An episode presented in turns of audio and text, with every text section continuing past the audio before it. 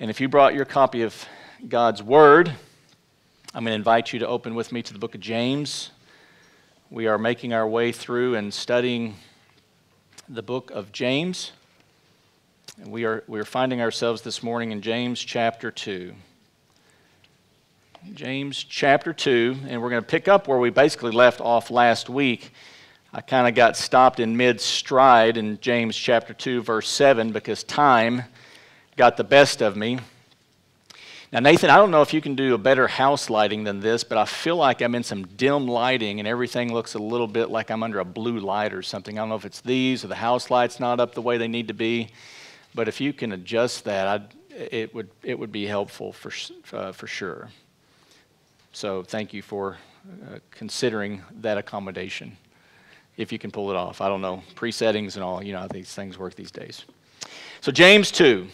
I've titled it, Putting Aside Partiality, and it's part 2 of what we started off last week. And this morning, we are going to see how partiality, how favoritism, which I mentioned last week, is nothing less than a form of modern-day racism or culturalism. You know, when I think of racism, it's oftentimes, it's a unique conversation because Scripture, you know, we are those who view the world with a biblical worldview. We look to the Scriptures to understand the world, and it was Adam and Eve who were first created. And everybody else on the world has been populated from one blood, from Adam and Eve. And so the idea that there are different races on planet Earth is a very unique conversation indeed. I think it's more of different cultures that have evolved as a result of Genesis 10 and 11 and the dividing of the languages into nations. And with the languages being divided, there became different nations, and there became different cultures that grew out of that. And then as people were spread around on planet Earth, the adaptation within the human species that adapted to the sun, et cetera, the darkness of skins as it varied across the globe and over time, those things indeed took place. So really what we do is we value our culture over and against another person's culture. We call that racism today, one race over another. But that's typically because we look at the world, the culture views the world not from a biblical standpoint, but from a worldly standpoint. However, regardless of how you divide that pie and slice that up, partiality is a sin against God. And what James is going to call for this morning, what he's going to make reference to this morning, he's going to refer to that which is called the royal law, which I'm going to call the law of love. It's a sin against God's law. It's a sin against God and His commandments to love our neighbor as ourselves. Partiality is from a really long Greek word. I was going to look for a volunteer this morning that wanted to try to pronounce this one for me. Pastor Harkey could probably roll it off his tongue very quickly. I could do it slowly, but I'm going to save you that. It literally means to accept a face. We talked about that last week. It's the idea of accepting somebody on face value only. You see something, you like it, you show favoritism. You show partiality, I like that. You see this, I don't like that, no, I don't have time for you. That's the basic reality of it, is to make unjust distinctions between people by treating one person better than another. That's showing favoritism. It's to be partial. Thus, that's what partiality is, and that is a grievous sin against God. And we see from the book of James that some 2,000 years ago, this was a sin that had to be dealt with in the church. This was an issue that was going on in the church some 2,000 years ago, and I would say that it's something that's obvious, very relevant for us even today, as it was inscripturated and then canonized. James was telling those to whom he was writing in the churches and the diaspora at the time that he was writing to put such sinful behavior aside. And I think another way that we could think of that is just it's time to repent. It's time to take an honest look at our lives, at the reality of our lives, and it's time to repent. And as the Scripture says, then there's a time to bear fruit in keeping with repentance. Because as James made clear in verse 1, the sin of partiality is incompatible with Christianity. It's oil and water. It doesn't mix. Contempt for others because of birth where they were born, their sex, their poverty levels, or their wealth levels, or their personal convictions, or any other classification that we could think of, anything, is utterly inconsistent with true biblical Christianity. And it has no place within the church of Jesus Christ. To hold the faith in the glorious one, as James is speaking of in verse 1 of chapter 2, has a direct application on how we both see and receive other people into our lives and thus into our church. Because, and this is a cliche, but I'm going to say it because it's true, because all lives matter. The old song, red and yellow, black and white, they are precious in His sight. And to say otherwise is a direct contradiction to the truth that all people are image bearers of the Almighty God. Amen? It's a direct contradiction to that which is so obvious. It's more obvious than the nose on your face, because our God is the creator of noses, all noses, red or yellow, black and white. So partiality is sinful, and it needs to be put aside. Because, as we're going to see in verses 8 through 13, it violates the law of love. To love your neighbor as yourself. Look at chapter 2, verse 8. James writes, if, however, you are fulfilling the royal law according to the Scriptures, you shall love your neighbor as yourself, you are doing well. Now, keep in mind, from verse 6... as I've got for you right here conveniently, James has already indicated that there was partiality being shown within their church gathering. He said in 2:6, but you have dishonored the poor man. You have made distinctions between the rich and the poor within your church, and that is sinful behavior. That's something you have done. So they were guilty of having become judges, as it says right here at the end of verse 4, they were guilty of making distinctions among themselves and of becoming judges with evil motives. And so verse 8 is a great and purposeful contrast to this in order to make a very obvious and plain point. Look at verse 8 again. If, however, you are fulfilling the royal law, in distinction from verse 4 and verse 6, if you are fulfilling the royal law, according to the Scripture, you shall love your neighbor as yourself, you are doing well. So the contrast to partiality is loving your neighbor as yourself. And that, important distinction as it is here, is that you are loving your neighbor, and notice what it says right here, as defined by, according to God's Word. If we are loving our neighbor as ourselves, it's going to be in accordance to Scripture. So, how we define what loving is, and how we define who your neighbor is, and what does it mean to love yourself, etc., all of these things are in accordance with Scripture, meaning it's not just there, it's not something that's just their fair game that we can kind of attach definitions to ourselves. It means that we go into the Scriptures and we take a peek and see what does it look like to love your neighbor. And one of the clear implications we see in the Scriptures is that this idea of loving yourself is a very natural, intuitive thing, that no one is seeking to harm themselves if they're in their right minds. No true believer in their right minds. I think of the demoniac who was put in his right mind as a result of having his interaction with Jesus.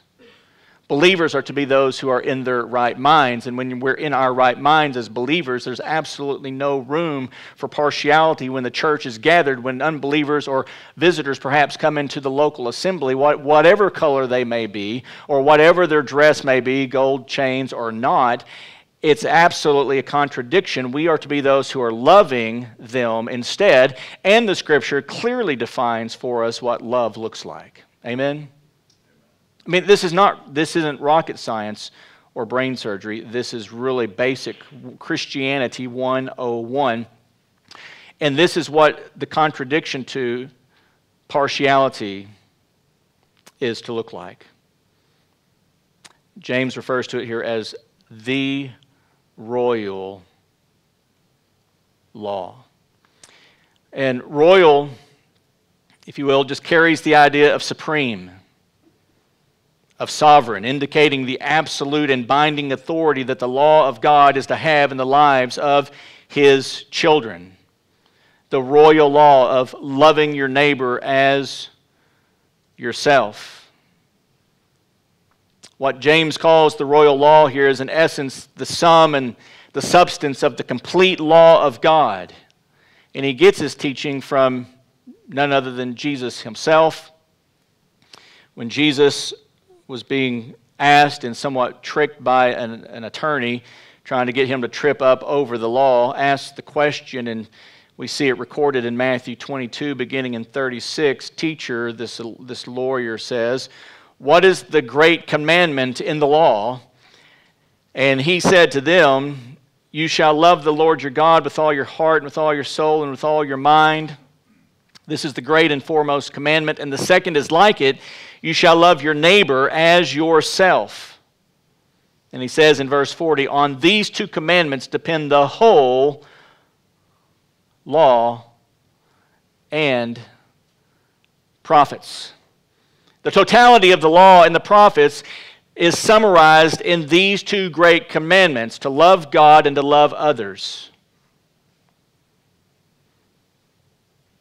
That's the royal law. Love God with all your heart, soul, mind. Love your neighbor as yourself. The Apostle Paul, when summarizing Jesus' teaching, as we see James has done in Romans 13, Paul put it this way, owe nothing to anyone except to love one another, for he who loves his neighbor has fulfilled the law. For this, verse 9, you shall not commit adultery, you shall not murder, you shall not steal, you shall not covet. And if there is any other commandment, it is summed up in this saying, you shall love your neighbor as yourself. The totality, the summation of all the Word of God can be summed up like this. If you would just do this as believers who have been given the capacity to do this, you would be fulfilling all of God's law, because you would never commit adultery, you would never harm somebody, you would never steal somebody else's stuff or even covet it. You would be loving others in such a way that makes the gospel of grace look amazingly beautiful. Because love does no wrong to a neighbor. Therefore, love is the fulfillment. Love is the fulfillment of the law. Isn't that good? So James is saying at the end of verse 8, if you are doing this, he's writing to those within the churches that are out in the diaspora, the churches, those individuals who we talked about in chapter 1, verse 1. And if you're doing this, if you are fulfilling the royal law, he says at the end of verse 8, you are doing well. It's impossible to show partiality when the law of love is the guiding principle in your life. But, verse 9, but if you show partiality, you are committing sin and are convicted by the law as transgressors. Verse 9 begins with a first-class conditional clause in the Greek, which simply indicates that there are those within the church of whom James is writing, who are guilty of the sin of partiality, as was previously mentioned in verse 6. And it could also be translated because of that, since. So instead of an if, since. But since you show partiality, you are committing sin and are convicted by the law. Now, either way you read it, whether it's with an if or a since, it's the same essence. Another translation might look something like this, and it's italicized because it's implied right here. But if you show partiality, and you are, the clearly implied intention from the first class conditional clause that James includes in his writing of the Scriptures, you are committing sin and are convicted by the law as transgressors. Now, to commit sin, you are committing sin if you're doing this. If you're not doing this, you're doing well. But if you are doing this, you're committing sin. And sin is simply a missing of the mark. It's missing the standard that God has established. You're falling short of that. You're falling short of what God has desired for you as a child of God to be living in accordance with. You're falling short of that, and you're also a transgressor. So sin is the idea of falling short, and a transgressor is one who goes beyond. A transgressor of God's word, of God's will, of God's standards is somebody who goes beyond those things. They perhaps outreason God, or they're smarter than God, or really, if didn't God really say it this way instead of that way? Well, probably so, and that seems to make more sense, ergo, I go and do this. So if you're not doing well, you're sinning. If you're not doing well with the sin of partiality, you are in sin, and you are a transgressor, and against God and Him alone are you sinning. Now, your sin also has an impact against those against whom you sin, and so your repentance needs to be against God first, and then against those of whom you have sinned. Showing partiality unequivocally violates the second great commandment, according to Jesus, according to the Apostle Paul, according to James, and according to John, and we see in John's gospel and epistles, of loving your neighbor as yourself. John says that if you claim to love God and hate your neighbor, he said the truth is not in you. That's the way John puts it. And failing to do this, failing to love your fellow man with equity and showing no partiality, James is going to say, makes you no better than the person who commits adultery or who commits murder. As he continues in verse 10, for whoever keeps the whole law and yet stumbles in one point, he has become guilty of all. That truth is taught in the Old Testament substantially. You can't just say, well, I do really good on everything, but I just have this one little area over here that I kind of trip up over, and it's really not that big of a deal. I mean, partiality, honestly, let's be honest with each other. Let's think, partiality, just showing favoritism against one person or another, really doesn't harm them that greatly, does it? I mean, I'm not murdering anybody. I didn't commit adultery. I didn't steal something from their house. I mean, how bad is it really? And we tend to have a way of wanting to kind of categorize our sins, don't we? Don't we? Now, I kind of walk through that scenario, but we do. I just habitually speed everywhere I go and violate the laws of the land, but that's not that big of a deal, really. I'm not murdering anybody. Should I go on? I've got a few more I could throw out there.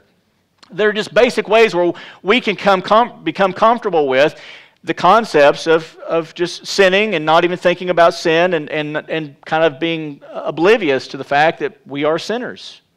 We tend to love ourselves. And so if we would just love others the way we love ourselves and cut others the same slack we cut ourselves, it's amazing the kind of unity that we could potentially have, not only within the body of Christ, but within every human relationship that we have. As far as it depends on me, I'm going to try to be at peace with all people. So James is saying, whoever keeps the whole law but stumbles in one point has become guilty of all. For he who said, and here he quotes from the commandments, do not commit adultery, also said, do not commit murder. Now, if you do not commit adultery but do commit murder, you have become a transgressor of the law. Now, James here is picking, obviously, two of the more larger social concepts, the ones that we're going to think are the bigger sins, right?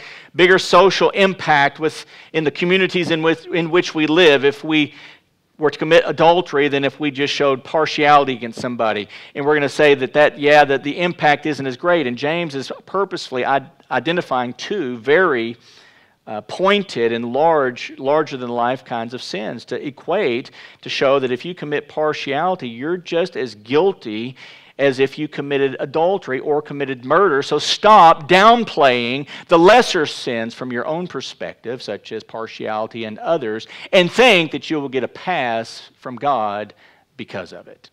That's, in essence, I believe, what James is really trying to articulate in equating the sin of partiality with other more graphic violations of God's standards. And this is why James, if you remember, he related the sin of partiality to the thought life of that of having evil motives. He says, at the end of verse 4, if you are committing partiality, I don't know if I put that one in there, no, then you have evil motives. And I would be willing to bet most of us, when we commit the sin of partiality, of showing favoritism to one over and against the other based on the color of skin or whatever it may be, we don't even think about that.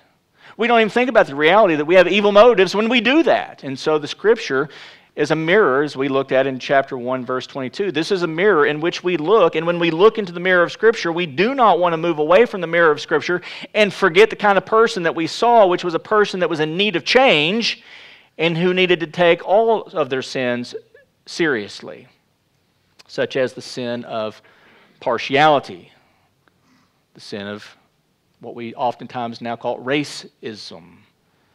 And we need to think through how we are managing ourselves as children of God, because those are evil motives. And this is why it's impossible to do verse 1. It's impossible to be brothers. This says show no, but it's impossible to be brothers and to show partiality and at the same time hold the faith in the glorious Lord Jesus Christ, the glorious one. It's a very literal translation, the Lord of glory, the glorious one. It's hard to cling to the glorious Lord and Savior Jesus Christ and just savor and just say, oh, I savor that relationship, brothers, and at the same time be showing partiality. Can fresh and salt water come forth from the same fount? James, in a little bit, is going to say, absolutely not. And this is why we must be doers of the word. And this is why in verse 12, James tells us, so speak and so act. These are actions from the life, actions that you take with your life. He doesn't say, so think and so believe. Just cognitive. Just so think and so believe right up here. No, he says, so speak and so act as those who are to be judged. Are to be judged.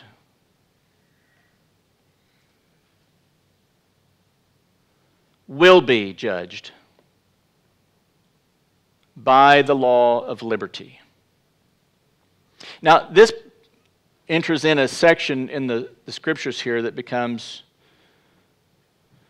somewhat problematic in our thinking, because immediately in our Christian thinking, we say, well, we're not going to be judged because Jesus took all of God's wrath for us at the cross. And so when Jesus sees me, what does he see? When God sees me, he sees the blood covering of Christ. He sees the imputed righteousness of Jesus. And this is what makes James' epistle right strawy, as Martin Luther has once said. It makes it a little bit uncomfortable, and it makes us squirm a little bit, because Martin Luther gets into some aspects of the Christian faith that has impact with regard to one's freeness of faith, the free gift of faith. Because it's true that as a true believer, we will not be judged for sin. But the Apostle Paul says in the book of 1 Corinthians that we will come before a judgment seat, and that the deeds that we have done in the body will be measured out.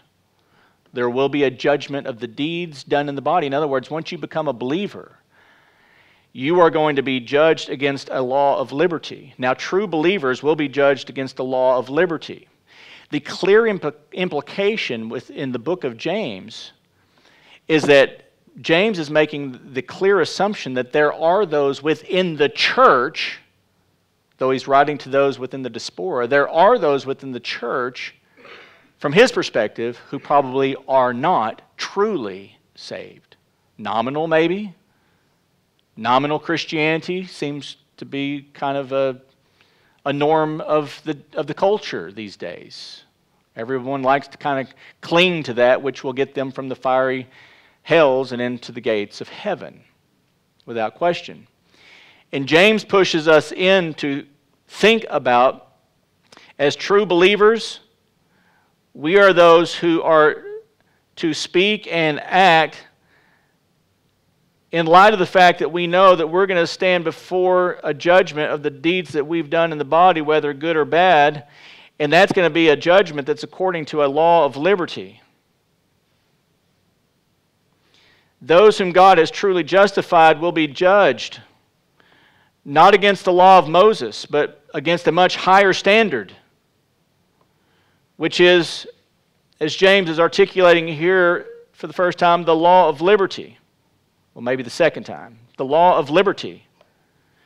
And the law of liberty is nothing less than the gospel of grace.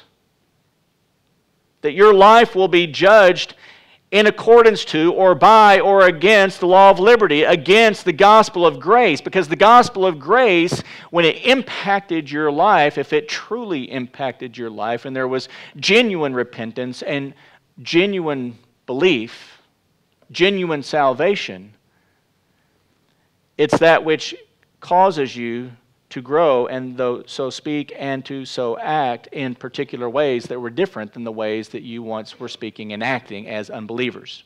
You follow me? This gets into a little bit of the nitty-gritty here, into the weeds. Because the gospel of grace is that which has done something for you, right? What does it do? The gospel of grace has set captives free. Free from a law of sin and death. The gospel of grace, the law of liberty, set you free from bondage, free from judgment, free from punishment of sin. It liberates sinners from believing falsehood and deception. It frees us from the curse of death and eternal damnation. The law of liberty, the law of grace, is it's a great liberation from God over the lives of His children. And most beautiful of all is, if those things weren't enough, the law of liberty has set us free from the bondage of a fallen and corrupt human will, so that we now, for the first time ever, can freely, from the heart, from our new nature, according to the new covenant granted us in Christ Jesus through His gospel, can and will freely now obey and freely serve God from the heart. These are things that we can and will continually strive to do, because our God and our Savior has deposited within us a seed, a gospel seed, a life-giving gospel seed.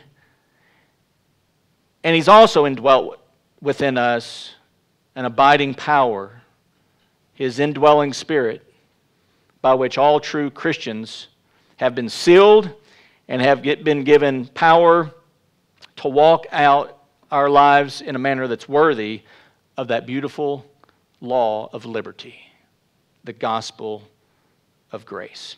Paul said in Ephesians 1:13, "You were sealed in Him with the Holy Spirit of promise, who is given as a pledge of our inheritance with a view to the redemption of God's own possession, to the praise of His glory." You were, at your time of salvation, sealed in Him with the Holy Spirit of promise. This is why James, this is why James tells us to both speak and act as those who are to be judged by the law of liberty. Because as disciples of Jesus Christ, we have been set free, brothers and sisters, by the power of God from being slaves to a law of sin and death. And that's just factually true. You can create whatever straw man you want to create, and I've heard them all. But they're nothing more than straw men. It has to be in accordance with the Scriptures. Paul tells us in Romans 8:2, for the law of the Spirit of life in Christ Jesus might set you free, potentially can set you free, potentially can set you free so as long as you give him permission. I just want to know what the Scriptures say. How about you? We add so many nuances to the Scriptures to create straw men, potentially to make us feel a little bit better about ourselves, I guess. I'm not really certain, but that's what human nature does. For the law of the Spirit of life in Christ Jesus has set you free from the law of sin and death. That's a fact. You are free from your bondage to sin. And now for the first time in your life, you are free to actually love God from the heart, serve God from the heart, and God has promised the Holy Spirit that abides in you and then seals you until the day of his redeeming you. He has promised that that which he began in you, he will perfect it. Who's going to perfect it? He's going to perfect it. He's not waiting on you to start doing more works and more works to try to make your life look better. He will perfect it. He's at work in you. Philippians 2:13, for God is at work in you, to will and to work for his good pleasure. This is something God began in you, and this is what God will complete in you. This has nothing to do with you getting on the treadmill of performance and becoming a very legalistic Christian trying to earn God's favor. When God has truly saved you, you have a new heart, and thus you have new affections and new interests and new desires, and you have been set free from the law of sin and death. So speak and so act as those who will be judged against that law of liberty. When your life gets held up to the glorious, beautiful, magnifying brilliance of the gospel of Jesus Christ, will it show that within your heart there abides a root of the gospel? And that gospel took root within your heart. And everything else, everything else that is seen and spoken is simply the beautiful fruit that came from the abiding root that God put within you. You see what James is saying here? You need to do this, so do this, so do that, as those who will be judged by the law of liberty. So again, takes us back here. Prove yourselves doers of the word. Don't just be professional hearers, because if you are, you'll delude yourselves. It's a spiritual miscalculation of gargantuan measures. How do we know that? Because Jesus said how you can tell, and this obviously in the context he's saying be aware of false prophets, but the contrast to a false prophet would be a true prophet, right? So if false prophets are in sheep's clothing, and inwardly they're ravenous wolves, then true prophets wouldn't be.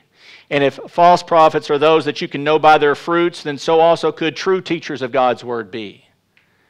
So false prophets, the children of the devil, and those who are contrary to that, children of God, are obvious because of their deeds. You will know them by their fruits, by their lives. And the illustration that James gives and that Jesus gives in Matthew 7:16 is that grapes are not gathered from thorn bushes, nor figs from thistles, are they? And clearly the implied answer would be what? No, it's not, because grapes are gathered from grape bushes and figs are gathered from fig trees. Everybody knows that. I don't have to convince anybody of that, right? But why are we always trying to convince people that unbelievers who have never loved God are really going to heaven because a long time ago they said a prayer? Why are we always trying to do that? It's the most unnatural thing ever. This is what it looks like. Every tree that bears good fruit, every good tree bears good fruit. Bad trees bear bad fruit. That's just what they do. Lives bear fruit. Hearts have roots. We were born with a root of sin. It's called a sin nature. And so the fruit of our lives was sinful because we had a sinful root in the heart. Thank you, Adam, Eve. Thank you. But thank you, Jesus, that you came to redeem us and to set us free from that bondage of sin. And you've given us a new heart according to the new covenant. And now with that new heart, we have new affections, and so we have new fruits. And so, good trees, God's children, we're going to bear good fruit. Bad trees, like the false prophets here, their lives are going to bear bad fruit. It's a good tree cannot produce bad fruit. Why? Because the seed of the gospel abides in them. Are you saying, Pastor, that Christians can never sin? No, and that's not what this passage is saying either. We could make this into an entire sermon, and we might next week when we get into James chapter 2, 14 and following, but this is how James is setting us up. He's setting us up for that great next section that turns a lot of people on their ear because faith without works is dead. It's a non-saving faith because God's people, under God's timing, they will produce good fruit. And the false prophets, the trees that do not produce good fruit, they're cut down and thrown into the fire. That's a clear reference to the fires of hell in Jesus' teaching.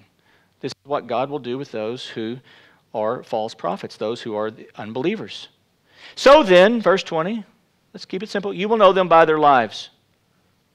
There's a root in the heart. There's fruit from the root. It's not the other way around. You don't do the fruit first and then claim to have a root. You cannot earn your salvation. You cannot work hard enough to earn God's favor and His mercy. You cannot do it. It only comes as a result of His mercy and His favor. That's the only way you would ever want to walk in that freedom and desire to be pleasing to God. That's the only way. God has to act. And so, as I was saying, Jesus indicates down here, there are going to be those who say and declare,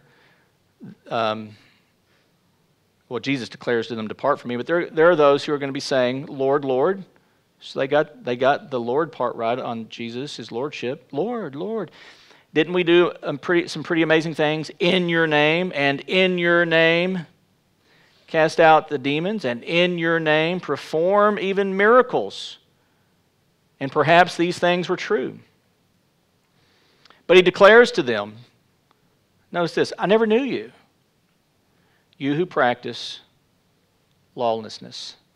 Life versus lip service. Life service versus lip service. It appears that this was all lip service. Jesus knows the heart. And what your life what your lip service actually was the practicing of lawless deeds. That's your fruit. You will know them by their fruits. James is doing nothing more than the application. That's why I said most people think that the book of James is like a commentary on Jesus' teaching. People's lives will be discovered and known by the fruits that they bear.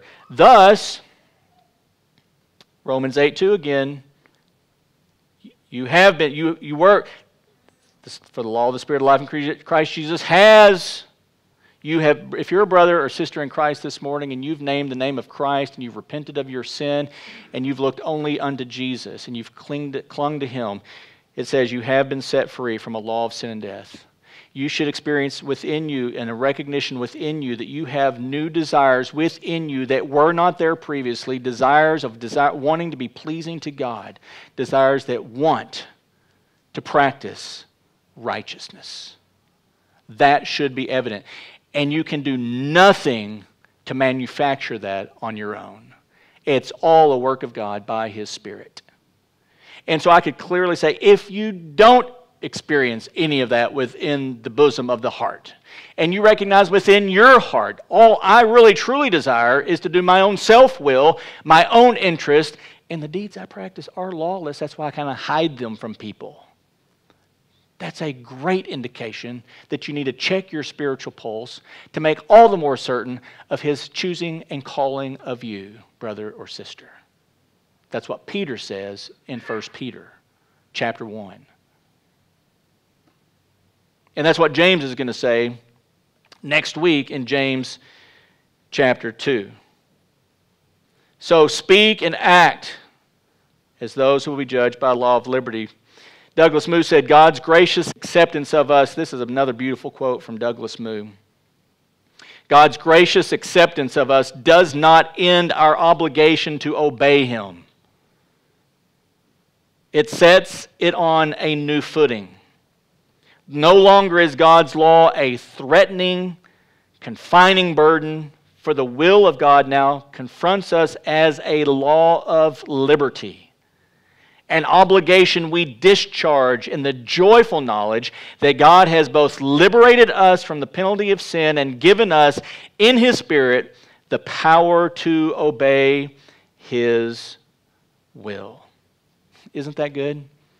That's where it's at, right? That's what James is, in essence, saying. And so he leaves a very stern warning in verse 13. He says, notice, for judgment will be merciless to the one who has shown no mercy.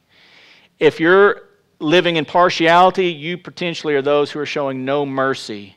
You are showing no mercy to the poor. You're showing no mercy to somebody who comes into your church from a different culture. They look differently than you. They dress differently than you, etc., whatever it may be. And you purposefully put them aside and say, go sit in that chair right over there, or how about in the back corner, or wherever that may be. He's just throwing this out there. Listen, judgment will be merciless to the one who has shown mercy. This is what God does. Mercy triumphs over judgment. God mercifully saves the poor. God mercifully is going to save people from every race, tribe, creed, tongue, and nation. And they're all going to be gathered around the throne of grace one day, giving praise to the only Lamb of God forever and ever and ever and ever and ever and ever and ever and ever. Amen. Don't you want to be there? Yes. You want to be there? Yes. Then place your faith in Christ. Repent of your sins and trust exclusively in Jesus Christ alone, who is the way, the truth, the life. And when you do that, it's evidenced through a changed life. Because when you do that, God does something in you. He plants within you the seed of the gospel. He takes out a heart of stone and He gives you a heart of flesh according to the new covenant. And within that heart of flesh, there are new desires that love God, that love Jesus, and want to know Him and serve Him and be with His people and be with Him around the throne forever, giving praises to Him forever and ever and ever and ever. He places all of that within you. You do nothing to earn that. You can't somehow coax that up. You can't somehow fan that into a greater flame other than what? Going to the Scriptures and reading them and saying, I long for this day. I long, come soon, Lord Jesus. And we fan that in the flame because our hearts are ablaze with the law of liberty, the gospel of grace. Mercy triumphs over judgment. Isn't that good? And this is the context. This is the context in which James transitions into the preceding context of faith alone, apart from works, apart from a transformed life, is dead. It's a non-saving faith. More on that next week. We're not going to delve into that just yet. But James sets the stage beautifully for indicating that those who have been saved, who have the law of liberty, the life of living in Christ Jesus that has set you free from the law of sin and death, those are the individuals who should be putting aside partiality. If you've been partial to somebody this past week or this past month or whatever it may be, for whatever affiliation they may have, whatever sin it is that you hate, hate the sin, loathe the sin, but get the gospel to the sinner because, listen, brothers and sisters, we're all made in the image of God, and we know not who the elect are.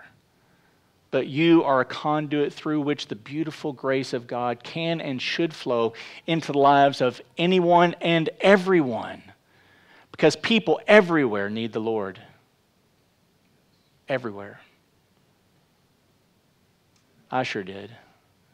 And I'm sure glad that someone got it to me. How about you? Let's be those beautiful feet that take the good news of the gospel everywhere we go.